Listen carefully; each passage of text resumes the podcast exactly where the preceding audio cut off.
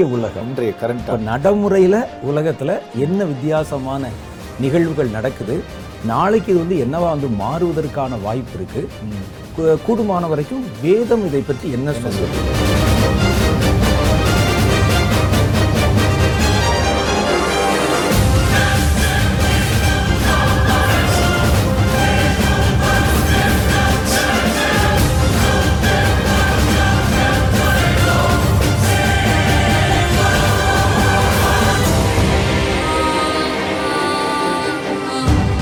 மனிதர்களுடைய மனநிலையில நிறைய ஒரு குழப்பமான அதுலது பல கேள்விகளால் நிறைந்த ஒரு மனநிலை இன்னைக்கு எல்லாருக்குள்ளே இருக்குது. பல மாற்றங்களுக்கு உண்டான பதில் தெரியல, நமக்கு இது என்னவாகும் தெரியல, நம்முடைய பிள்ளைகளுடைய நிலை என்னாகும் தெரியல.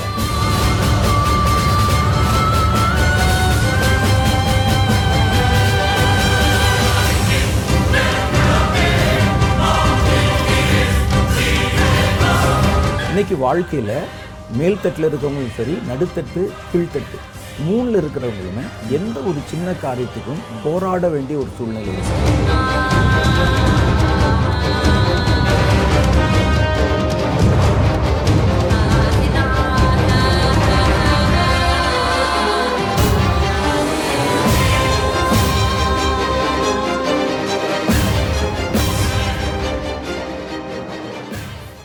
ஆண்டவராகிய இயேசு கிறிஸ்து நாமத்தில் உங்கள் யாவருக்கும் என்னுடைய அன்பின் நல்வாழ்த்துக்கள்.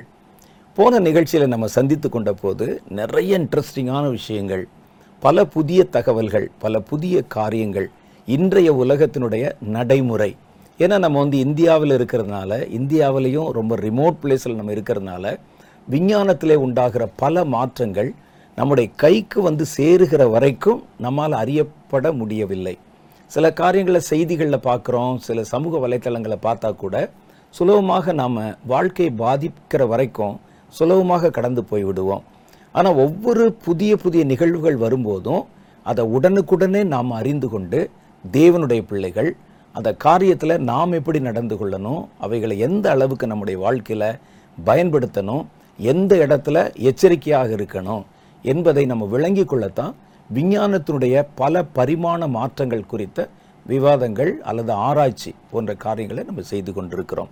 போன முறை நம்ம சந்தித்து கொண்ட போது ஆர்டிஃபிஷியல் இன்டெலிஜென்ஸ் என்று சொல்லக்கூடிய நுண்ணறிவு, ஒரு விஞ்ஞானத்துக்கு கொடுக்கப்படக்கூடிய நுண்ணறிவு, அது தானாகவே எப்படி ஒரு முடிவெடுத்து செயல்படுகிறது, அதனுடைய அடுத்தடுத்த பரிமாணங்கள் எப்படி இருக்கும் அப்படிங்கிற காரியங்களை குறித்து சகோதரர் ஜேம்ஸ் சிவகுமார் அவர்கள் தெளிவுபட நமக்கு சொன்னாங்க. இன்றைக்கும் அவர்கள் நம் நடுவில் வந்திருக்கிறாங்க. உங்கள் சார்பில் பல கேள்விகளை நான் அவரிடத்தில் முன்வைக்கிறேன். அவைகளுக்கு உண்டான பதில்களை கேளுங்க.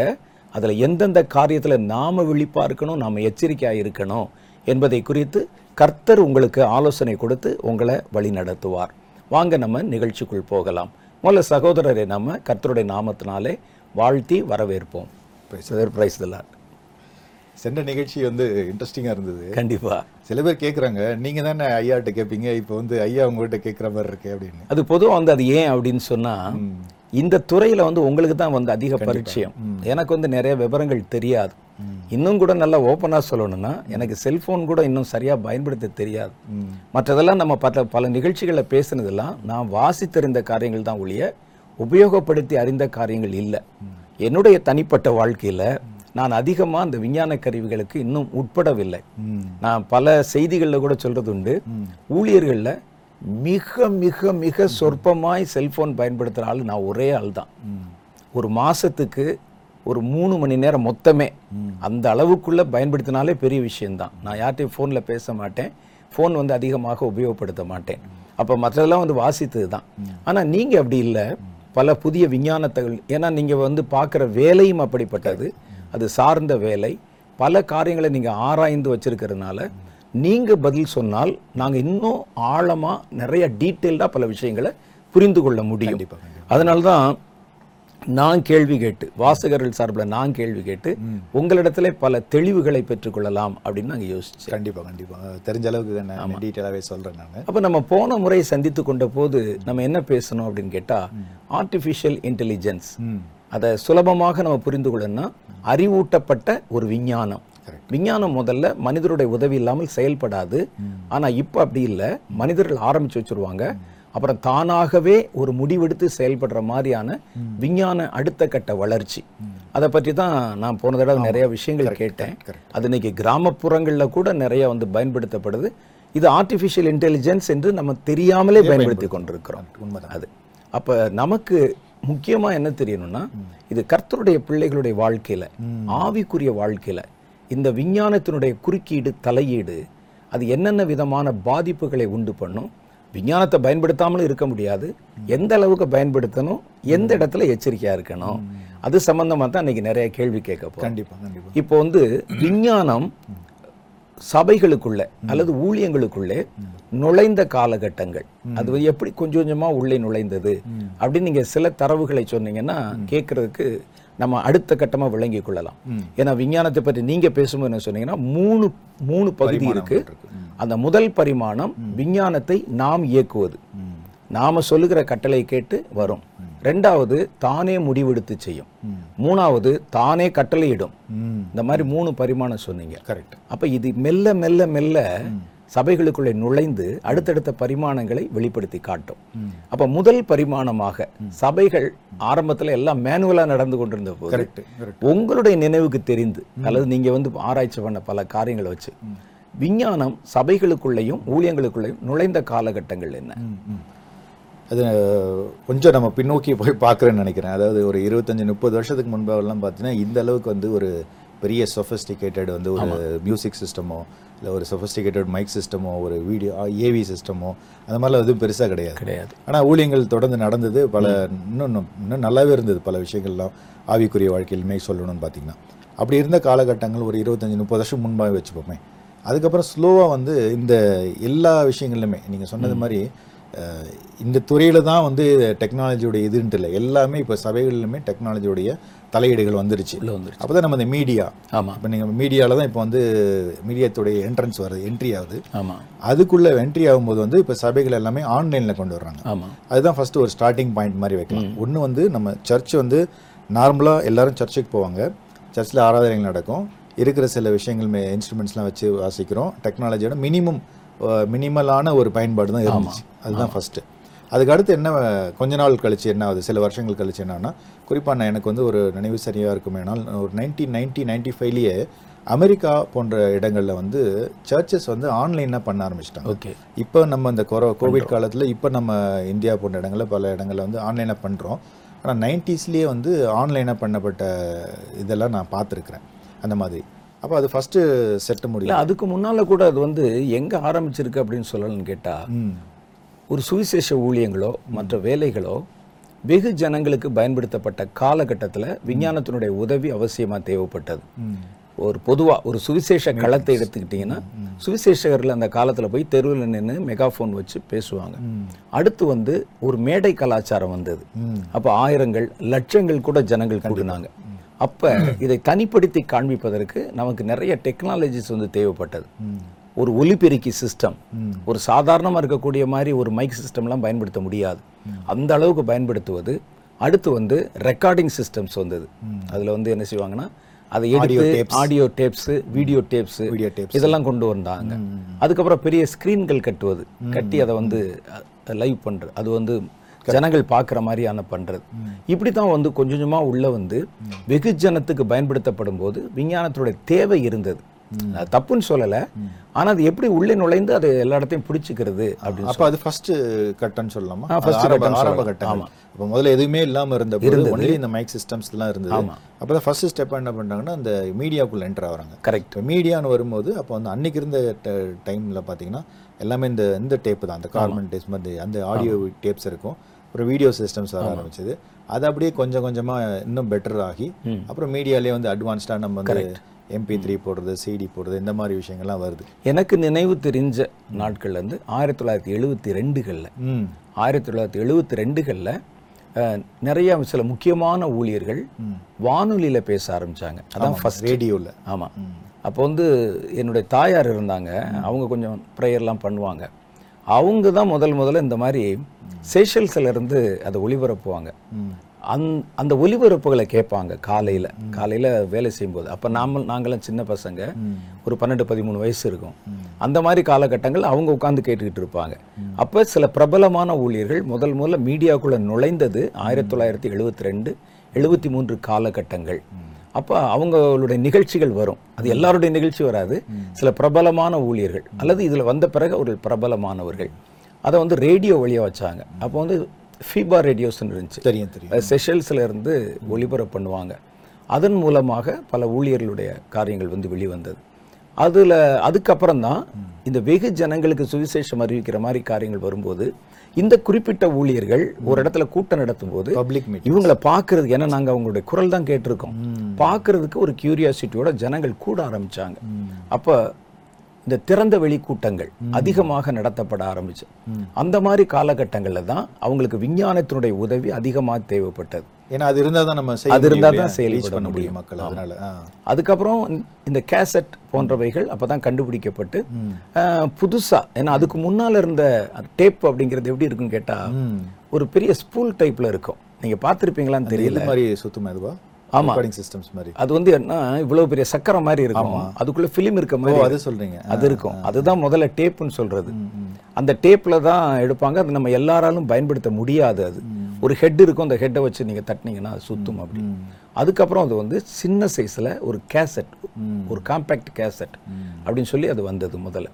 அப்ப வரும்போது தான் இவர்கள் தங்களுடைய செய்திகளை அதில் பதிவேற்றம் செய்து அது ஜனங்களுக்கு கொடுக்க ஆரம்பித்தாங்க. அது ஒரு 1977, 1978, 1979 காலகட்டங்கள். அப்போ தான் அது பிரபலமாகுது. அப்போ நீங்கள் பார்த்துருப்பீங்க மோனோ, அந்த டேப் ரெக்கார்டர்ஸ் அதெல்லாம் கொஞ்சம் ஒரே ஒரு ரிவைண்ட் பண்ணிக்கலாம், ஃபார்வர்ட் பண்ணி மாதிரி ஒரு 6 பட்டன் வச்ச மாதிரி அதை கொண்டாந்தாங்க. அதுலேயும் தேவனுடைய பிள்ளைகள் வர ஆரம்பித்தாங்க. அப்புறம் தான் அது கொஞ்சமாக வளர ஆரம்பிச்சு, சிடி, விசிடி அப்படிலாம் போட்டு, அப்புறம் டிவிடி இப்படிலாம் புதிய புதிய பரிமாணங்களுக்குள்ளே வந்தது. அது வரைக்கும் பயன்படுத்தப்பட்ட விஞ்ஞானங்கள் உள்ளே வரும்போது ஊழியத்தை சுலபமாக்குறது மாத்திரம் இல்லை, அந்த விஞ்ஞானம் நம்முடைய கட்டுப்பாட்டுக்குள்ளே இருந்தது. நம்ம சொன்னா தான் அது பேசும், கேட்கும். ஆமா, கரெக்ட். ஆனால் நீங்கள் சொல்றது அடுத்த கட்டம், அதுக்கு அடுத்த கட்டம். ஆமாம், அந்த மாதிரி போகுது. இதில் ஒரு சின்ன ஒரு கதை மட்டும் நான் சொல்ல வேண்டியது இருக்கு. இந்த ரேடியோவை பற்றி சொன்னீங்க இல்லையா? ஆமாம். அப்போ ஒரு குறிப்பிட்ட ஒரு தேவ மனிதர் என்ன பண்ணுறாரு, ஊழியம் பண்ணிட்டு இருக்கிறாரு. மெயினாக அவர் ஏழை எளிய மக்கள் ரோட்டில் படுத்திருப்பாங்க, சரி, தொழுநோயில் இருப்பாங்க, லெப்ரசி, அந்த மாதிரி மக்கள் இடத்துல அவர் இந்த ஃபுட் பேக்கெட்டு இதெல்லாம் ஹெல்ப் பண்ணி கொடுக்குறவர். சரி, அப்படி கொடுக்கும்போது அவங்க அந்த குறிப்பிட்ட ஒரு அம்மா இவர்கிட்ட ஒன்று கேட்குறாங்க, ஐயா எனக்கு ஒரு ரேடியோ கொடுங்க, டிரான்சிஸ்டர் காலில் வச்சு கேட்பாங்க. ஆமாம், இவருக்கு ஒன்றும் புரியல. நம்ம யூஸ்வலாக ஒரு பணம் கேட்கலாம், இல்லைனா ஒரு பிரெட்டு கேட்கலாம், அது ஒரு சாப்பாடு கேட்கலாம், திடீர்னு ரேடியோ கேட்குறாங்களேன்னு இவர் எதுவும் கேட்கல. சரின்னு சொல்லி இவர் ஒரு சின்ன டிரான்சிஸ்டர் அந்த பாஸ்டர் வாங்கி கொடுத்துட்டார். அதுக்கப்புறம் அவங்க சொன்னாங்களாம், இது நான் ஏன் கேட்டேன்னா, காலையில் விடியா 5 மணிக்கு மேலே ஒரு செய்தி வரும் எனக்கு அந்த ரேடியோவில், அதை நான் எங்ககிட்ட இல்லை ரேடியோ, அந்த ரேடியோ கொடுத்தீங்கன்னா நாங்கள் அது செய்தி கேட்குறதுக்கும் அது நான் பல காரியங்களை ஆண்டவர்களை தெரிஞ்சுக்கிறதுக்கு யூஸ்ஃபுல்லாக இருக்கும்னு சொல்லி கேட்டாங்களாம். அப்போ அந்த காலத்தில் பார்த்தீங்கன்னா அந்த ஒரு மினிமல் சாதாரண இன்ஃப்ராஸ்ட்ரக்சர் வச்சு ரேடியோவில் போட்ட மெசேஜ் வச்சு கேட்டு ரட்சிக்கப்பட்டவங்க எத்தனையோ பேர் இருக்காங்க. அதெல்லாம் இருக்காங்க. அதான் விஞ்ஞானம் பொதுவாக நம்முடைய கட்டுப்பாட்டுக்குள்ளே இருக்கிற வரைக்கும் அது பிரச்சனை இல்லை. அது கட்டுப்பாட்டை தாண்டி தானாக சிந்திக்க ஆரம்பிக்கும் போதும், அது நம்மை கட்டுப்படுத்த ஆரம்பிக்கும் போது அந்த பிரச்சனை ஸ்டார்ட் ஆகுது. ஆனால் அது என்ன செய்யணும், முதல்ல சாதுவாகத்தான் உள்ளே நுழையும். ஒன்றும் அமைதலாக நமக்கு பயன்படுற மாதிரி தான் உள்ளே நுழையும். கொஞ்சம் கொஞ்சமாக நம்ம அந்த ஆழத்துக்குள்ளே தள்ளிக்கிட்டே போகும். ஆமாம், விஞ்ஞானம் பார்த்தீங்கன்னா முதல்ல கிட்டத்தட்ட ஒரு 25 வருஷத்துக்கு முன்னால் நாம் பயன்படுத்தின செல்ஃபோனும் இப்போ நம்ம பயன்படுத்துகிற செல்ஃபோனும் வேறு. கரெக்ட். ஆனால் ஒரு செல்ஃபோன் இருந்தால் கூட நம்ம என்ன செய்வோம்னா, அடுத்த ஜென்ரேஷன் செல்ஃபோன் அறிமுகப்படுத்தணும்னா இதை போட்டுட்டு நம்ம அடுத்தது தான் மாற வரும். அது அந்த விஞ்ஞானம் அந்த ஆழத்துக்குள்ளே நம்ம கொண்டு போயிட்டே இருக்கும். அப்படிதான் நம்மளை திருப்திப்பட விடாது. கரெக்ட் வருது. இப்போ இது வரைக்கும் இந்த ஆர்டிஃபிஷியல் இன்டெலிஜென்ஸ் மற்ற துறைகளில் நம்ம பேசியிருக்கிறோம். ஆமாம், இந்த சபைகள்னு வரும்போது தான் நமக்கு கொஞ்சம் பயமாக இருக்குது. இதில் ஒரு விஷயம் நீங்கள் சொன்னது என்ன அப்படின்னா, எதையுமே நம்ம ஒரு காரியத்தை செய்கிறதுக்கு முன்னாடி இது முதல்ல நமக்கு தேவையா தேவையில்லை அதை பார்க்கணும். ரெண்டாவது தேவைன்னா கூட அது எந்த அளவில் தேவை அப்படின்றத பார்க்கணும். ஆமாம், இப்போது இவங்க கொண்டு வர இந்த விஷயம் சபைகளுக்குள்ளே நான் ஒரு செய்தி வாசித்தேன். அது எங்கன்னா அது ஜெர்மனியில் நடந்தது. ஜெர்மனியில் ஒரு குறிப்பிட்ட ஒரு சர்ச்சு, அந்த குறிப்பிட்ட சர்ச்சில் எப்படி நம்ம இங்கே நம்ம ஒரு பாஸ்டர் ஒரு 1 மணி நேரம் பிரசங்கம் பண்ணுவாரோ, ஒரு சபை நடத்துவாரோ, அதே மாதிரி இந்த குறிப்பிட்ட ஜெர்மனியில் இருக்கக்கூடிய ஒரு சர்ச்சில் ஒரு ஆர்டிஃபிஷியல் இன்டெலிஜென்ஸ் வந்து ஒரு சர்வீஸே எடுத்திருக்கு. ஓகே, சர்வீஸே எடுத்திருக்கு. அது எப்படின்னா கிட்டத்தட்ட ஒரு 40 minutes அந்த சர்வீஸ் போயிருக்கு. அந்த சர்வீஸில் வந்து அவங்க என்ன பண்ணியிருக்காங்கன்னா, ஒரு செய்தி இருக்குது, அப்புறம் வந்து அது மியூசிக் ரிலேட்டடான சில காரியங்கள், பாடல்கள் இந்த மாதிரி இருக்குது, இன்னும் வந்து சில டீட்டெயிலான வசனங்கள் அப்படிலாம் போட்டு கொண்டு வர்றாங்க. இதை வந்து பார்க்குறது கிட்டத்தட்ட ஒரு 300 பேர் வந்து இந்த சர்ச் அட்டன் பண்ணியிருக்காங்க. நான் என்ன கேட்குறேன்னா வந்து, நான் ஆர்டிஃபிஷியல் இன்டெலிஜென்ஸ் இல்லாமல் இருக்கிற காலத்துலேயே நீங்கள் ஒரு 50 பேருக்கு 100 பேர் கூட போக மாட்டேங்க. ஒரு ஏஐன்னு சொன்ன உடனே 300 பேர் புதுமையாக ஒரு காரியத்தை பார்க்க போகிறோம்னு சொல்லி ஒரு ஒரு கியூரியாசிட்டியில் ஒரு இப்போ இதில் வந்து நான் வந்து உங்ககிட்ட ஒரு கேள்வி சொல்லலாம். இது வந்து என்னென்னா, ஒரு விஞ்ஞானம் வந்து நமக்கு கட்டுப்பட்டிருந்த காலத்தில் ஒரு செய்தி நாங்கள் கேட்குறோம், ஒரு ஒரு சீடியில் கேட்குறேன் அல்லது ஒரு கேசட்டில் நான் கேட்குறேன். சரி, அது ஒரு தேவ மனிதர் பேசின ஒரு வார்த்தை, அந்த வார்த்தை வந்து அதில் வருது. இப்போ நான் வந்து ஒரு ஆர்டிஃபிஷியல் இன்டெலிஜென்ஸில் இது கொஞ்சமாக உள்ளே நுழைஞ்சு என்ன செய்யுதுன்னா, அதை அப்படியே அந்த விஞ்ஞானம் சபையை கட்டுப்படுத்த ஆரம்பிச்சிருது. இப்போ என்ன செய்யணும்னா, ஒரு மனிதனே பேசலை இல்லையே, ஒரு நம்ம உருவாக்கின ஒரு பிம்பம் பேசுது. ஒரு பிம்பம் பேசும்போது அந்த பிம்பம் பேசுகிற வார்த்தையில் அபிஷேகம் இருக்குமா, கர்த்தருடைய வல்லமை இருக்குமா, அதில் ரட்சிப்பினுடைய அந்த பவர் ஆஃப் சல்வேஷன் ஒன்று இருக்குது. ரட்சிக்கப்பட்டவன் பேசுகிற வார்த்தைக்கும் சும்மா சாதாரணமாக ஒருவர் தேவனுடைய வார்த்தைகளை பேசுகிறதுக்கும் வித்தியாசம் இருக்குது. அப்போ இந்த இயந்திரங்கள் பேசுகிற வார்த்தை வார்த்தையாக இருக்கும் ஒழிய அதில் ஆவியும் ஜீவனும் இருக்குமா அப்படின்னு எனக்கு ஒரு சந்தேகம் இருக்காது.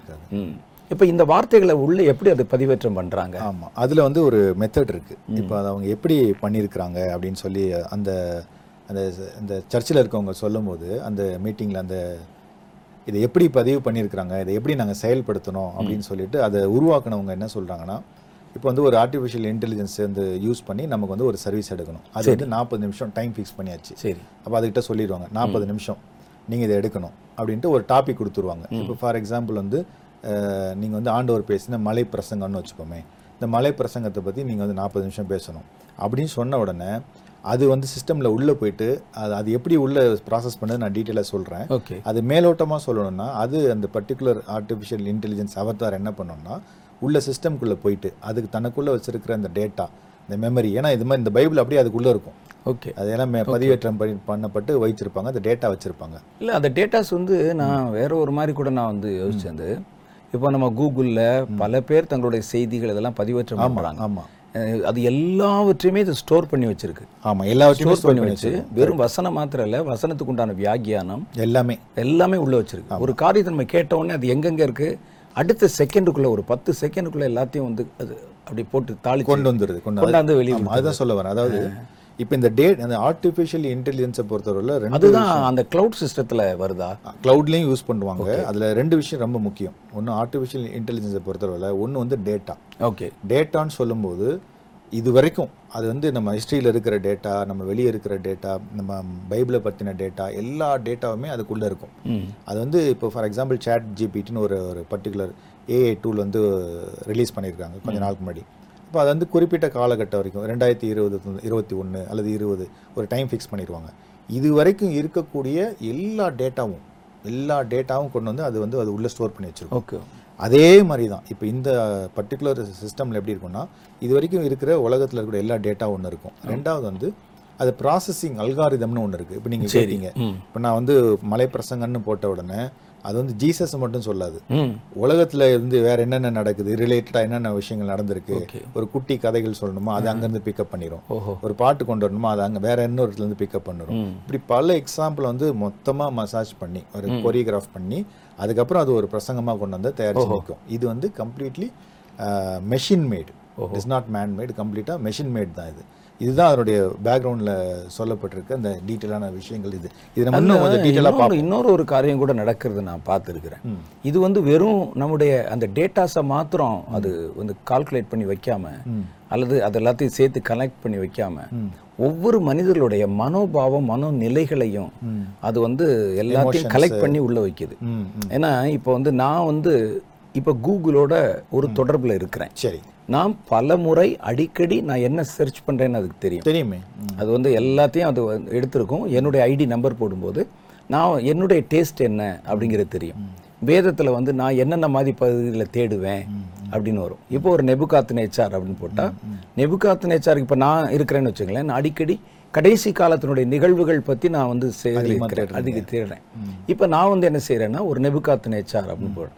இந்த நெபுகாத்து நேச்சாருக்கும் அவர் கண்ட ஒரு கனவுக்கும் கடைசி காலத்துக்கு என்ன தொடர்பு? அதாவே என்ன நான் வந்து என்ன எதிர்பார்ப்பேங்கிறதையும் அது வந்து ஸ்டடி பண்ணி வச்சிருக்கு. ஆமாம், அது யார் சர்ச் பண்ணுறாங்கிறதும் பார்த்து. அது பேர் வந்து இந்த டேர்ம்ஸ்ல யூஸ் சொல்லணும் அப்படின்னா ஜெனரேட்டிவ் ஏஐ அப்படின்னு சொல்லுங்க. நான் இப்போ அதை தான் நான் கேட்க வரேன்.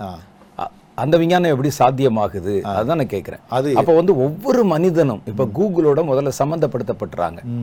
அவங்களுடைய வாழ்க்கையில் இப்போ ஒரு பெரும்பகுதி நேரம் அதோட செலவழிக்கிறாங்க. ஒரு சின்ன விஷயத்துக்கு கூட கூகுளுக்குள்ளே தான் போய் தேடுறாங்க. அப்போ இதுக்கு வந்து இந்த ஆளுடைய சுபாவம் என்ன, இவன் எதை எதை வந்து எதிர்பார்ப்பான், இது சம்மந்தமாக ஒன்று போட்டால் இதனுடைய ரிலேட்டடாக என்னென்ன காரியங்களை அவன் எதிர்பார்ப்பான் நமக்குங்கிறதெல்லாம் அது வந்து கால்குலேட் பண்ணி வச்சிருக்கு எல்லாத்தையும். அப்போ நான் ஒரு விஷயத்தை தேடும்போது இதுதான் அவனுடைய எதிர்பார்ப்பு, அடுத்த கேள்வி தான் கேட்பான் அப்படிங்கிறத அதாவது பண்ணிட்டு அது சம்பந்தமான காரியங்களை கொண்டு வருதே, இது எப்படி சாத்தியமாகுது அப்படிங்கிறத அவங்கள்ட்ட. இது வந்து ஒரு அமேசிங்கான விஷயம். அது அதாவது என்னன்னா இந்த ஜெனரேட்டிவ் ஏஐ அப்படின்னு ஒரு விஷயத்தை கொண்டு வராங்க. இது எப்படின்னு பார்த்தீங்கன்னா இது வந்து 2-3 விஷயம் இதில் வந்துடுது. ஒன்று வந்து ஜெனரேட்டிவ்னா ஒரு சிம்பிள் எக்ஸாம்பிள் சொல்லணும் அப்படின்னா இப்போ நான் ஒரு சிஸ்டம் இருக்குது, அந்த சிஸ்டம்க்கு வந்து நான் வந்து ஒரு ஆப்பிள் அப்படின்னு இன்ட்ரடியூஸ் பண்ணுறேன். ஓகே, இப்போ நான் சொல்கிறேன் ஆப்பிள்னால் இந்த கலரில் இருக்கும், இவ்வளோ சைஸில் இருக்கும், இவ்வளோ வெயிட்டில் இருக்கும், இந்த மாதிரி டேஸ்ட்டில் இருக்கும் அப்படின்னு சொல்கிறேன். இது வந்து ஆப்பிளை பற்றின விஷயம் ஒரு 15 விஷயம் நான் சொல்கிறேன். அது வந்து உள்ளே போட்டுருச்சு எக்ஸாம்பிளுக்கு. அதே மாதிரி ஆரஞ்சுன்னு ஒன்று சொல்கிறேன். ஆரஞ்சுன்னு சொன்னோன்னா ஆரஞ்சினை பற்றின வந்து கலர் இந்த மாதிரி இருக்கும், இதுக்கு வந்து யூஸ் ஆகும், இந்த விட்டமின் சி இருக்கும், இப்படி பல விஷயம்னு சொன்னோன்னா அது உள்ளே போட்டுருச்சு. இப்போ அதை என்ன பண்ணணும்னா அதனுடைய அடுத்த கட்ட காலங்களில் அந்த பரிமாணங்களில் வரும்போது என்ன பண்ணணும்னா அது வந்து ஆப்பிளையும் எடுத்துக்கும் ஆரஞ்சும் எடுத்துக்கும், ரெண்டும் இணைச்சி பெர்முடேஷன் காம்பினேஷன் பண்ணி அதுவே புதுசாக ஃப்ரூட்ஸ்லாம் கொண்டு வந்துடும். ஓஹோ, புது ஃப்ரூட்ஸ் இந்த மாதிரி ஒன்று இருக்கும் அப்படின்ற மாதிரி. இது ஒரு சின்ன எக்ஸாம்பிள் தான். அதே மாதிரி தான் இப்போ நீங்கள் நம்ம வந்து இப்போ இந்த மலை பிரசங்கன்னு ஒன்று இருக்குது, இல்லை மற்ற உலகத்தில் நடக்கக்கூடிய பல விஷயங்கள் இருக்குது, இல்லை இவர் இதை தான் தேடுவார் அப்படின்ற எல்லா டேட்டாவுமே அதுக்கிட்ட இருக்கும். இப்போ அது வந்து தானாக வந்து அது என்ன யோசிக்கும்னா இந்த பர்டிகுலர் ஆளை பற்றி இவர் தான் தேடுவார்னா அது உண்டான எல்லா ரிலேட்டடான இன்ஃபர்மேஷன் எடுத்துகிட்டு வந்துடும். எடுத்துகிட்டு வந்து அதுவே வந்து கிரியேட் பண்ணும். ஜென்ரேட்டிவ்னா கிரியேட் பண்ணும், புதுசாக ஒரு காரியத்தை கிரியேட் பண்ணி இப்படி தான் வரும் அப்படின்னு சொல்லி உலகத்தில் கொண்டு வந்துடும். இது வந்து என்ன நிறைய இதில் பண்ணலாம். ஒன்று டெக்ஸ்ட்டில் வந்து கிரியேட் பண்ணி கொண்டு வரலாம், இன்னொன்று இமேஜில் வந்து கிரியேட் பண்ணி கொண்டு வரலாம், வீடியோஸ் வந்து கிரியேட் பண்ணி பல விஷயங்கள் வந்து இதில் ஆட்டோமேட்டிக்காக அதுவே தன்னுடைய அறிவை அதிகமாக யூஸ் பயன்படுத்தி கொண்டு வந்துடுறதுக்கு வாய்ப்புகள் இருக்குது. அதுதான் முன்னெல்லாம் வந்து என்ன செய்வோம்னாக்கும் ஒரு மேகசின் இதில் வந்து சில பிக்சர்ஸ் பயன்படுத்திருக்கு. என்ன செய்வோம்னா கூகுள் எங்கேயாவது நம்ம தேடி இமேஜஸ்ன்னு இருக்கும், அதில் இருந்த ஒரு ஆபிரகாம் கதையோ ஒரு ஸ்டோரி இதெல்லாம் நம்ம பண்ணுறோம். ஆனால் இப்போ இந்த ஆர்டிஃபிஷியல் இன்டெலிஜென்ஸில் வந்து என்னென்னா அந்த ஆபிரகாம் ஈசாக் அப்படின்னு மாற்ற நம்ம கொடுத்தாச்சுன்னா அந்த ஆபிரகாமை பற்றின செய்தி ஈசாக் பற்றின செய்தி அதை இமேஜ் ஆக்கி கொடுனா அதை அப்படியே ஒரு இமேஜாக மாற்றி புதுசாக நம்ம கேட்ட மாதிரி வந்து கொடுத்துரும். அதுக்கப்புறம் நான் மேலே வந்து என்ன செய்யணும் அதில் கரெக்ஷன் பண்ணலாம். இவருடைய ட்ரெஸ்ஸில் வந்து இந்த மாதிரி ஒரு கரெக்ஷன் பண்ணணும், நான் டைப் பண்ண இது வந்து மாறிக்கிட்டே வந்துடுது. அப்போ அந்த மாதிரி ஒரு புதிய ஒரு டெக்னாலஜி வந்து கொண்டாடுறாங்க. கரெக்ட். அப்போ இதை தான் நீங்கள் சொல்கிறீங்க. அதான் சொல்கிறேன். இதில் இன்னொரு எக்ஸாம்பிள்னு சொல்கிறேன். அதாவது இப்போ நீங்கள் சொல்கிற அதே தான். நீங்கள் ஆப்ரஹாம் அண்ட் ஈசாக் அப்படின்னு சொல்கிறேன். நான் வந்து ஒரு லோகோ, இப்போ நான் ஒரு கம்பெனி வச்சுருக்கேன், எனக்கு வந்து லோகோ கிரியேட் பண்ணணும்னா இப்போ நான் பெரிய செலவெல்லாம் செய்ய வேண்டியதில்லை. ஒரு ஆர்டிஃபிஷியல் இன்டெலிஜென்ஸை டூலை பிக்கப் பண்ணுறேன், பிக்கப் பண்ணி என் கம்பெனியோட நேம் வந்து இது அப்படின்னு சொல்லிடுறேன், எனக்கு வந்து லோகோ செஞ்சு கொடுன்னு சொல்கிறேன். நான் சொல்லி தட்டுனா போதும். அப்போ அது கேட்கும் இது வந்து என்ன கம்பெனி, இது என்னென்ன வியாபாரம் செய்ய போகிறீங்க, இல்லை இது என்னென்ன எந்தெந்த கண்ட்ரிஸ் போகுது, இது யாரெல்லாம் வரப்போகிறாங்க அப்படின்னு ஒரு சில டீட்டெயில்ஸ் ஒரு 5-6 கொஸ்டின் ஸ்டாண்டர்டாக கேட்குது. அது கொடுத்துட்டு நான் ஓகேன்னு சொல்லிட்டேன்னா எனக்கு வந்து ஒரு 100 இமேஜ் கொடுத்துருது. ஓகே, ஒரு லோகோஸ் பார்த்தீங்கன்னா வேறு வேறு டைப்பில் வந்து லோகோஸ் நிறைய வந்து கிரியேட் பண்ணி கொடுத்துருது. அப்போ அது எப்படி பண்ணுது அப்படின்னு சாத்தியம்னா பெர்முடேஷன் காம்பினேஷன் போடும். எப்படி நான் ஒரு ஆப்பிளும் ஆரஞ்சு வச்சு நான் கிரியேட் பண்ணி கொடுத்தேன் இல்லையா, அதே மாதிரி இவர் கேட்குற அந்த கம்பெனி ரிலேட்டடான ஒரு இப்போ நான் ஒரு வாட்டர் பாட்டில் கம்பெனி வைக்கிறேன்னா வாட்டர் பாட்டில் ரிலேட்டடான இமேஜ் எல்லாம் எடுத்துரும். அது வந்து யார் வைப்போனா ஒரு மக்களுக்கு போய் சேர போகுது, அவங்க குடிக்க போகிறாங்கன்னா அது ரிலேட்டடான இதெல்லாம் எடுத்துரும். ரெண்டையும் கம்பைன் பண்ணி அது வந்து ஒரு புதுசாக லோகோ கிரியேட் பண்ணி வந்து அது கொடுக்குது. இதே மாதிரி லோகோ வந்து யார் செஞ்சுருக்காங்களாங்கிறதையும் அது வந்து கிராஸ் செக் பண்ணலாம். அதுவும் கிராஸ் செக் பண்ணிடலாம். அது வந்து என்ன சொல்கிறது நமக்கே தெரியாது இவ்வளோ விஷயம் எப்படி பண்ணுறது அப்படின்ட்டு. இது வந்து நம்ம லோகோ ஒரு இமேஜ் தான் சொன்னேன் நான். இதே வந்து இன்னும் சில டூல்ஸ்லாம் இருக்குது, ஆர்டிஃபிஷியல் இன்டெலிஜென்ஸ் டூல்ஸ் இருக்குது. அதில் வந்து நீங்கள் வந்து இப்போ வந்து ஒரு ஹிமாலயா அப்படின்னு ChatGPT சொல்கிறேன், ஹிமாலயா நீங்கள் கொடுத்துட்டிங்கன்னா போதும். இந்த ஹிமாலயான்றது மவுண்டனு, அது எவ்வளோ ஹைட்டு, எவ்வளோ இருக்குது, இதில் யாரெல்லாம் போயிட்டு வந்தாங்க எல்லாம் ஒரு பெரிய டாக்குமெண்ட்ரியே வந்து கொடுத்துருது. அந்த மாதிரி ஒரு டீட்டெயில். இதில் வந்து என்ன மாதிரி ஒரு ஆபத்து வர்றதுக்கு வாய்ப்பு இருக்குது அப்படின்னு பார்த்தா, இப்போது ஒரு மெசேஜ் நான் வந்து இப்போ தயார் பண்ணணும், இப்போ வந்து ஒரு காரியத்தை தயார் பண்ணணும். அப்போ கர்த்தருடைய சுபாவங்கள், இப்போ இயேசு கிறிஸ்து இருந்தபோது அவருடைய சுபாவங்கள் எப்படி மனிதர் நடுவில் வெளிப்பட்டது அப்படிங்கிற மாதிரி நான் போட்ட உடனே என்ன செய்யணும்னா, இது எல்லாத்தையும் எனக்கு கலெக்ட் பண்ணி கொடுத்துருவோம். அவர் வந்து எந்த இடத்துல கோவப்பட்டார், எந்த இடத்துல சாந்தமாக இருந்தார், எந்த இடத்துல மனதுருகினார், அவருடைய சுபாவங்கள். அப்போ இதுதான் கடவுளுடைய சுபாவம், இயேசு வழியாக தன்னுடைய சுபாவத்தை அவர் வெளிப்படுத்தினார் அப்படின்னு நான் அன்றைக்கி வந்து பேச விரும்புகிறேன். அப்போ நான் என்ன செய்கிறேன்னா, இந்த ஆர்டிஃபிஷியல் இன்டெலிஜென்ஸோடைய உதவியை நாடி இந்த சர்ச்சிங்லையும் இப்போ வந்து இது வந்து உள்ள நுழைஞ்சிருச்சு. அது இப்போ பல காரியங்களை வந்து கலந்து நீங்கள் சொன்ன மாதிரி எல்லா விஷயங்களெல்லாம் போட்டு நான் கொண்டாந்து ஒரு செய்தியாக கொடுக்குது. இப்போ நாங்கள் இதுக்கு முன்னால் ஒரு மெசேஜ் தயார் பண்ணுறதுக்கு பல மணி நேரங்கள் ஜெபத்தில் இருந்து கர்த்தர் நமக்கு வந்து என்ன ஒரு தூண்டுதலை தர்றாரு, ஆவியானவர் நமக்குள்ளே என்ன ஒரு இதை உண்டாக்குறாரு அப்படிங்கிறத கேட்டு அறிந்து தான் நம்ம வந்து செய்தி பண்ணோம்.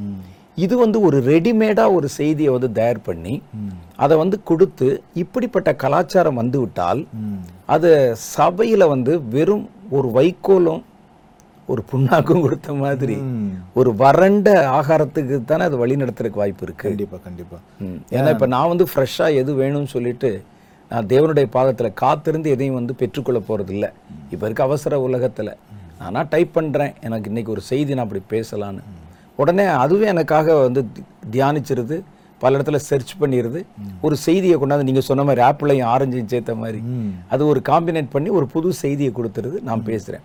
இப்படிப்பட்ட செய்திகளால் சபைகளும் தேவனுடைய ஜனங்களும் நிரப்பப்பட்டால் அவருடைய ஆவிக்குரிய வளர்ச்சி எப்படி இருக்குன்னு நினைக்கிறேன். யூஸ் ஆகாது கண்டிப்பாக. ஏன்னா நீங்கள் சொல்கிற மாதிரி நம்ம எல்லாரும் சர்ச்சுக்கு போகிறது அல்லது ஒரு முக்கியமான ஒரு கூட்டத்துக்கு போகிறது என்னென்னா, எனக்கு ஒரு பிரச்சனை இருக்கும், கர்த்தர் வந்து என்ன பேசுகிறாரு, என்னுடைய வாழ்க்கையை நான் என்ன எப்படி டெவலப் பண்ணுறது, இன்னும் எப்படி ஆண்டுகிட்ட போகிறது, கர்த்தருடைய வார்த்தை என்ன, இன்னும் எவ்வளோ விஷயம் இருக்குது, இதெல்லாம் நம்ம கற்றுக்கிறதுக்கு தான் நம்ம வந்து சபைக்கு போகிறோம். அதுக்கு தான் அவங்க குறைய வாரமும் அது கோர்வையாக வந்து எடுக்கிறாங்க. அப்படி சர்ச்சிலையும் திடீர்னு வந்து இந்த மாதிரி போய் ஏதோ ஒரு இடத்துல ஒரு சபையில் போய் அப்படின்னா அவங்க அந்த சிஸ்டம் கொடுக்குற செய்தியும் வந்து ஒன்றும் யூஸ் ஆக போகிறது கிடையாது. இல்லை, ஒரு பாஸ்டர் வந்து ஒரு சிஸ்டத்தை போட்டு ஒரு செய்தி எடுத்தா ஏன் விசுவாசி போட்டு எடுத்துட மாட்டாரா? அதானே, அது எனக்கு தேவைப்படாதுல்ல அவர் எடுத்தது. ஆமாம். அப்போ வந்து நீங்கள் சொல்கிற மாதிரி, அதாவது அன்னைக்கு தேவனுடைய வார்த்தை என்ன, அந்த வார்த்தை வந்து வெளிப்படாது. வேற ஏதோ இப்போ நான் வந்து முக்கியமான ஒரு டெசிஷன் எடுக்கணும், என் வாழ்க்கையில் இந்த காரியத்தை செய்யணும் இப்படி நான் பல விஷயங்கள் யோசிச்சுட்டு போகும்போது அங்கே வேற ஏதோ வந்து பேசிகிட்டு இருப்பாங்க, வராது.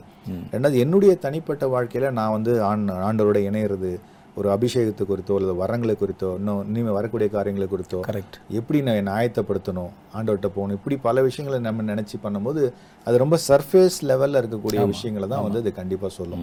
அப்படி இருக்கும்போது இந்த மாதிரி சபைகள் வந்து இவங்க ஜெர்மனியில் பண்ணியிருக்கிற காரியம் அதான். இந்த டெக்னாலஜி வந்து ஒரு சபையில் சொல்லப்படுற சத்தியத்தை டைல்யூட் பண்ணிடும் கண்டிப்பாக, அல்லது அதில் வந்து ஜீவன் இல்லாமல் ஆக்கிடும்.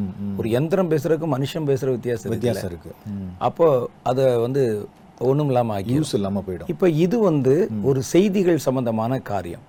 இப்போ சமீபத்தில் நான் படித்த சில காரியங்கள் வந்து என்னென்னா, சில உருவங்களையே வந்து உருவாக்கி சில பிம்பங்களை உருவாக்கி சபைக்குள்ளே வந்து அதை உபயோகப்படுத்த ஆரம்பிக்கிறாங்க. அதாவது இந்த ஏஐயில் இருக்கிற ஒரு ஜீசஸ், ஏஐயில் இருக்கிற ஒரு பாஸ்டர், ஒரு மேய்ப்பர், இப்போ ஜனங்களும் அதை வந்து விரும்புகிறாங்கன்னு நீங்கள் இப்போ கொஞ்சம் நேரத்துக்கு முன்னால் சொன்னீங்க. அது என்ன டெக்னாலஜி, அது எப்படி பயன்படுத்த முடியும் அதை? ஓகே, இதுக்கு நான் இன்னொரு எக்ஸாம்பிள் சொல்லி இதை சொல்கிறேன். அதாவது இப்போ நம்ம வந்து ஏஐ நியூஸ் ரீடர், ஆமாம், அப்படின்றது நம்ம ரீசெண்டாக நம்ம வந்து பார்த்தோம். அப்போ அந்த நியூஸ் ரீடர் வந்து எப்படி ஒர்க் ஆகுது அப்படின்னு பார்த்தீங்கன்னா, அதே டேட்டா அண்ட் அல்காரிதம், இது ரெண்டு தான் ரொம்ப முக்கியம். இப்போ இந்த நியூஸ் ரீடர் இவங்க என்ன பண்ணுறாங்க, ஒரு அவதார் கிரியேட் பண்ணுறாங்க. ஆமாம், ஒரு பர்டிகுலர் பர்சனை வந்து கிரியேட் பண்ணுறாங்க. நியூஸை வந்து ரெடிமேடாக இவங்களே வச்சுருக்காங்க. ஓகே, ரெடிமேடாக வச்சுட்டு என்ன பண்ணுறாங்க, அதை ஃபீட் பண்ணிட்டாங்க. அப்போ அந்த அவதார் வந்து ஒரு மேலோ ஃபீமேலோ அதை வந்து இந்த ஆக்ஷன் பண்ணுறது, வாய்ஸை மாடுலேட் பண்ணுறது, இந்த விஷயங்கள்லாம் பண்ணுறாங்க. இது சொல்ல சொல்ல வந்து என்ன பண்ணோம், அது செய்ய ஆரம்பிச்சிடும். ஓகே, இது வந்து ஒன் வேன்னு சொல்லலாம். அதாவது அந்த சொல்லும், நீங்கள் ஏற்கனவே கொடுத்துட்டீங்க, அந்த நியூஸ் ரீடர் அதை வாசிக்கும் போது ஜனங்க பார்க்க போகிறாங்க. இவ்வளோதான் விஷயம். நான் இந்த ஏஐ ஜீசஸ் அப்படின்றது நான் ஒரு சின்ன ஆப் இருக்குது, நானுமே இது பண்ணி பார்த்தேன். இப்போ அது எப்படின்னு கேட்டிங்கன்னா, இன்ட்ராக்ட் பண்ணும். ஓ, ஒரு ஒன் வே இல்லை, இது பை டைரெக்ஷனல் இன்ட்ராக்ட் பண்ணும். ஃபார் எக்ஸாம்பிள், அந்த ஜீசஸ்ட்டை வந்து, ஆண்டவரே நான் வந்து கவலையாக இருக்கேன் அப்படின்னா, அது ரிப்ளை பண்ணும், ஏன் மகனே கவலையாக இருக்க, என்ன விஷயம், வாழ்க்கையில் என்ன நடந்துச்சு. அப்போ இவர் ஏதாவது ஒன்று சொல்லுவார், இது வந்து கிடைக்கல ஆண்டவரே, வேலை கிடைக்கல, இல்லை இதுக்கு ஏதாவது சம்திங், ஏதோ ரீசன். அப்போது அது ஒன்றுக்கும் நீங்கள் கேட்குற கேள்விக்கு அது பதில் சொல்லுது, பதில் சொல்லிட்டு. ஆனால் இது எல்லாமே என்ன பிரச்சனைனா, ஒரு காலகட்டம் தாண்டினதுக்கப்புறம் ஜனங்கள் வந்து அதையே டிபெண்ட் பண்ணிடுவோம். ஆண்டவரை கண்டிப்பாக மாதிரி வந்துடும். ஆனால் இது வந்து ஒரு மெஷின் லாங்குவேஜ் தான். கண்டிப்பாக ஒரு ஆர்டிஃபிஷியல் இன்டெலிஜென்ஸ் யூஸ் பண்ணி ஒரு மெஷின் லாங்குவேஜ் யூஸ் பண்ணி இந்த மாதிரி விஷயங்களை யூஸ் பண்ணி டெக்னிக்கலாக பண்ண பதில் சொல்லுங்கிற மாதிரி அவங்களே முதல்ல செட் பண்ணி வச்சுருக்கோம் ஸ்டாண்டர்ட். ஆனால் அதில் அதுதான் அந்த பெர்மிட்டேஷன் காம்பினேஷன் ஒரு முக்கியமான விஷயம் இருக்குது. எப்படின்னு கேட்டிங்கன்னா அந்த ஃபீலிங்ஸை பேஸ் பண்ணியும் ஆன்சர் சொல்லும். கரெக்ட். நான் சந்தோஷமாக இருக்கேன் அப்படின்னா ஆண்டோட நான் சந்தோஷமாக இருக்கேன்னா அதுக்கு ஒரு 10 விஷயம் வச்சுருக்கோம். சரி, ஏன் சந்தோஷமாக இருக்கேன்னு கேட்கும். அப்போ அது அடுத்தடுத்து ஒன்று ஒன்றா நம்ம சொல்லுவோம்.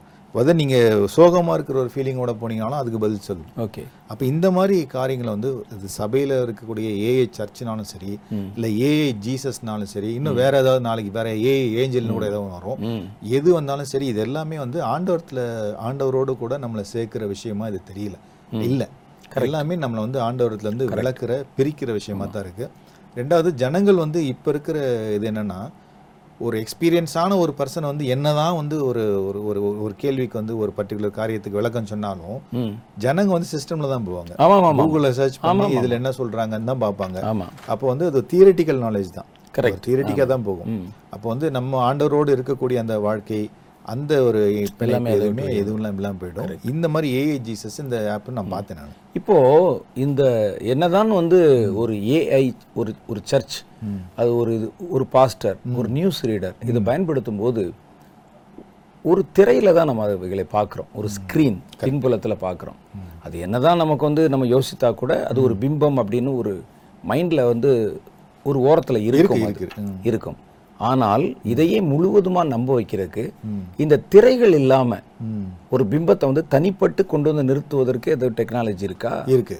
நான் இது கொஞ்சம் படிச்சு பார்த்தேன். அதாவது இந்த லேசர் பீம்ஸ்ன்னு சொல்றாங்க. ஆமா, இன்னும் இந்த மாதிரி சில விஷயங்கள் வந்து பேக்ரவுண்ட்ல பண்றதா நான் வந்து நம்ம பார்க்க முடியுது. சரி, இது குறித்து வந்து அறுதிட்டு சொல்ற மாதிரி வந்து நம்ம கிட்ட பெருசா வந்து எவிடன்ஸ்லாம் வெளியே வந்து அப்படி வந்தா தானே இன்னும் கொஞ்சம் அதிகபட்ச நம்பிக்கை வந்து ஜனங்களுக்கு வரும். ஒரு ஆளே இறங்கி வந்த மாதிரி, ஆமா, ஒரு ஜீசஸே வந்து இறங்கி வந்த மாதிரி பண்ற மாதிரி அந்த மாதிரி பண்ணிட்டாங்கன்னா இப்போ அந்த திரையில பார்க்கக்கூடிய அந்த ஏஐ ஜீசஸ், அந்த ஏஐ சர்ச் எல்லாமே அடுத்த கட்டத்துக்கு போய் ஒரு 3D ஃபார்மேட்ல, ஒரு டச் அண்ட் ஃபீல் ஃபார்மேட்ல வந்து உள்ள வந்துடும். இப்போ அதுக்கு உண்டான காரியங்கள் வந்து இல்லாமல் இருக்காது. நான் படிச்ச வரைக்கும் ஓரளவு இந்த இந்த பீம்ஸ், இந்த மாதிரி லேசர் பீம்ஸ் இந்த மாதிரி பண்ணும்போது ஒரு 3D ஃபார்மேட்ல கொண்டு வர முடியும். இப்போவுமே வந்து பார்த்தீங்கன்னா இந்த சில துபாய் போன்ற இடங்களில் வந்து சில பெரிய பெரிய ஷாப்பிங் மால்லாம் ஒரு உண்மையிலே ஒரு ஒரு லைன் வரா மாதிரி, ஒரு கார் வந்து அப்படியே டேஷ் பண்ணுற மாதிரி அப்படி வெளியிருந்து பார்க்கும்போது ஒரு ஆப்டிக்ஸ் தான் ஒரு ஒரு பெரிய ஒரு தோற்றத்தை உண்டு பண்ணது பார்க்குறோம். ஜனங்களுக்கு நடுவுலையே வராமல் அப்படிலாம் பண்ணோம். அப்போ அந்த மாதிரி பண்ணும்போது இந்த காரியங்களுக்கு அது வராமல் இருக்காது. கண்டிப்பாக வந்து வர்றதுக்கு உண்டான வாய்ப்பு வந்து அதிகம். பொதுவாகவே வந்து ஜனங்களுடைய இருதயம், ஜனங்களுடைய மனம் ஆன்மீகத்தை பொறுத்தளவில் ஒன்றுக்கு மாற்றாக இன்னொன்று வச்சா கூட இதுதான் அதுன்னு நம்பக்கூடிய ஒரு சூழ்நிலை வந்து இருக்கு. அதாவது குறிப்பாக அப்படி சொல்லணும்னா இது வந்து கடவுளுக்கு மாற்றா வேற ஒன்று நான் வந்து கொண்டு வந்து வைக்கிறேன். ஒரு ஸ்டாச்சு, ஒரு சிலை கொண்டு வந்து வச்சு இதான் கடவுள், இதான் ஜீசஸ், இதான் மேரி அப்படி ஏதோ சம்திங் நான் கொண்டு வந்து ஒரு கடவுளை வச்சா அதுதான் கடவுளுங்கிற மாதிரி இவங்க வந்து உண்மையான கடவுளை விட்டுட்டு நம்ம கொண்டு வந்து வச்ச ஒரு ஒரு சொரூபத்தை அது கடவுளாகவே நினைச்சிருவாங்க. அப்படியே நினைச்சவங்க வந்து நடக்கிறத நம்ம வந்து பார்க்குறோம். அப்போ அது மாதிரி இருக்கும்போது ஒரு சிலைகள் வந்து எப்படி கடவுளுக்கு மாற்றாக உருவாக்கப்பட்டு தன்னை கடவுள் போல ஜனங்களை வந்து நினைக்க வைக்குதோ அது இவ்வளவுக்கு நடக்கிறது இல்லை, பேசாது, பார்க்காது, எல்லாம் செய்யாது. ஆனால் இந்த இவங்க உண்டாக்கக்கூடிய பிம்பங்கள் பேசும், நீங்கள் கேட்குற கேள்விக்கு பதிலும் சொல்லும், பார்க்கும். அப்போ சிலைகளுக்கு மாற்றா கூட இதை கொண்டு வந்து ஜனங்களுடைய நம்பிக்கை வந்து அதை முழுசா பிடிச்சிக்கிறதுக்கு வாய்ப்பு இருக்கும். இல்லை 100% வாய்ப்பு இருக்கு. ஏன்னா அதுக்கு வந்து குரல் இருக்கு, சத்தம் இருக்கு, எல்லாரும் அதை வந்து இது இது டெக்னாலஜி, இது வந்து ஒரு இது அப்படியே நினைக்க போறாங்க. இந்த ஃபீலிங்ஸ், எமோஷன்ஸ்லாம் வந்து அதோட கண்டிப்பா அந்த சிலைகளோட பைண்ட் ஆயிடும். இதை பத்தி நான் ஒரு ஒரு ஆர்டிக்கல் வந்து ஒரு பெரிய நியூஸ் சேனல்ல போட்டிருந்த வாசிச்சேன். அவங்க நம்மகிட்ட ஒரு கேள்வியாவே கேட்கறாங்க. அந்த ஆர்டிக்கல்ல ஒரு கேள்வியா வைக்கிறாங்க. சரி, இவ்வளவு நாள் வந்து கடவுள் இருக்காரு, அவங்க பொதுவாக சொல்றாங்க இது மாதிரி கடவுள் இருக்காரு, நம்மளை விட அதிகமாக செய்யக்கூடிய ஒரு விஷயம் செய்யறதுனால நம்ம கடவுள் நம்பிக்கை இருக்குது, அவரால் எல்லாமே செய்ய முடியும்னு சொல்லி நம்புறீங்க. ஓகே, இன்னும் சில பேர் வந்து இந்த மந்திரம் செய்யக்கூடியவர்கள், அந்த மாதிரி காரியங்கள் செய்யறீங்களா, உங்களோட மனிதர்களோட ஒரு லெவல் மேலே இருக்கிறாங்க, அப்போ அவங்கள நம்புறீங்க. அப்போ கடவுளை நம்புறீங்க, இல்லை இதே இந்த மாதிரி மந்திரவாதிகள் நம்புறீங்க, அவங்களால செய்ய முடியுதுன்ட்டு இதே போகிற போக்கில் போனால் ஏன் ஏஐ வந்து கடவுளாகிறது அப்படின்னு அவங்க கேள்வியாகவே கேட்க. அதை தான் நான் இப்போ அடுத்த கேள்வி அவங்ககிட்ட கேட்கறதுக்கு ஒரு சிலையை நம்ம வச்சு அதுக்கு ஒரு கடவுளுக்கு ரெப்ரசன்ட் பண்ற மாதிரி ஒரு சிலையை வச்ச போது நம்ம வந்து உண்மையான கடவுளை கூட விட்டுட்டு சிலையவே கடவுளா நம்ம நினைக்க ஆரம்பிச்சோம்ல. அதே மாதிரி கடவுளுக்கு மாற்றாகவும் இந்த சிலைக்கு மாற்றாகவும் நகரும் சிலைகள் அல்லது இந்த மாதிரி மாய பிம்பங்களை கடவுள் செய்யக்கூடிய காரியங்களை செய்யும்படிக்கு நம்ம வந்து கற்பித்தா ஜனங்கள் அதை கடவுளாவே தானே நம்புவாங்க, நம்பிடுவாங்க. ஏன்னா கடவுளே நேர்ல வந்துட்டாரு அப்படின்ற மாதிரி தானே போயிடும் கடவுள். இப்ப இது சம்பந்தமான எனக்கு இன்னும் சில கேள்விகள் கேட்க வேண்டியிருக்கு.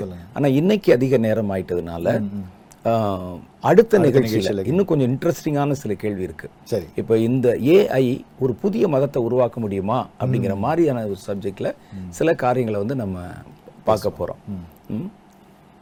ஆண்டவர் உங்க கூட நிறைய காரியங்கள் பற்றி பேசினார்.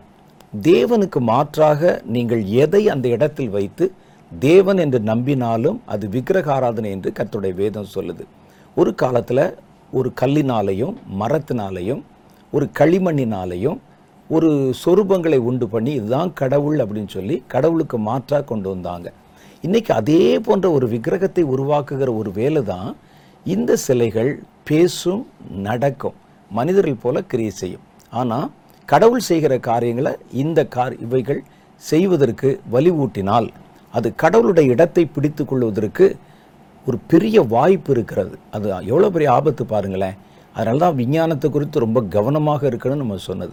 நம்ம அடுத்த முறை சந்திக்கும் போது இந்த ஏஐ பிம்பங்கள் ஒரு புதிய மதத்தையும் ஒரு புதிய கலாச்சாரத்தையும் உருவாக்க ஒரு வாய்ப்பு இருக்கா, அந்த நேரத்தில் நம்ம என்ன செய்யணும் என்பதை பற்றி நம்ம இன்னும் ஆழமாக ஆராய்ந்து பார்க்க போகிறோம். ரொம்ப கவனமாக இருங்கள், வெகு ஜெபத்தோடு இந்த செய்திகளை கவனித்து கேளுங்கள். கர்த்தர் உங்கள்கிட்ட நிறைய பேசுகிறார். இனிமேலும் அவர் நிறைய விஷயங்களை பேசி உங்களை எச்சரிக்கைப்படுத்துவார். கர்த்தர் உங்களை ஆசீர்வதிப்பாராக. ஆமென்.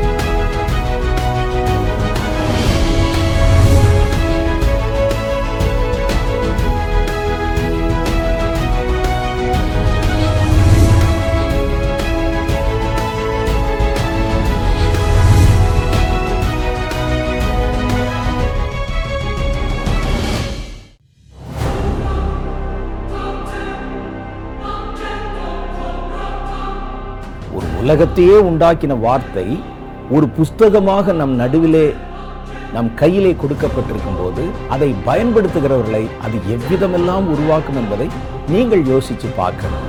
அதுதான் வேத வசனத்தினுடைய ஆச்சரியமான மகத்துவம்.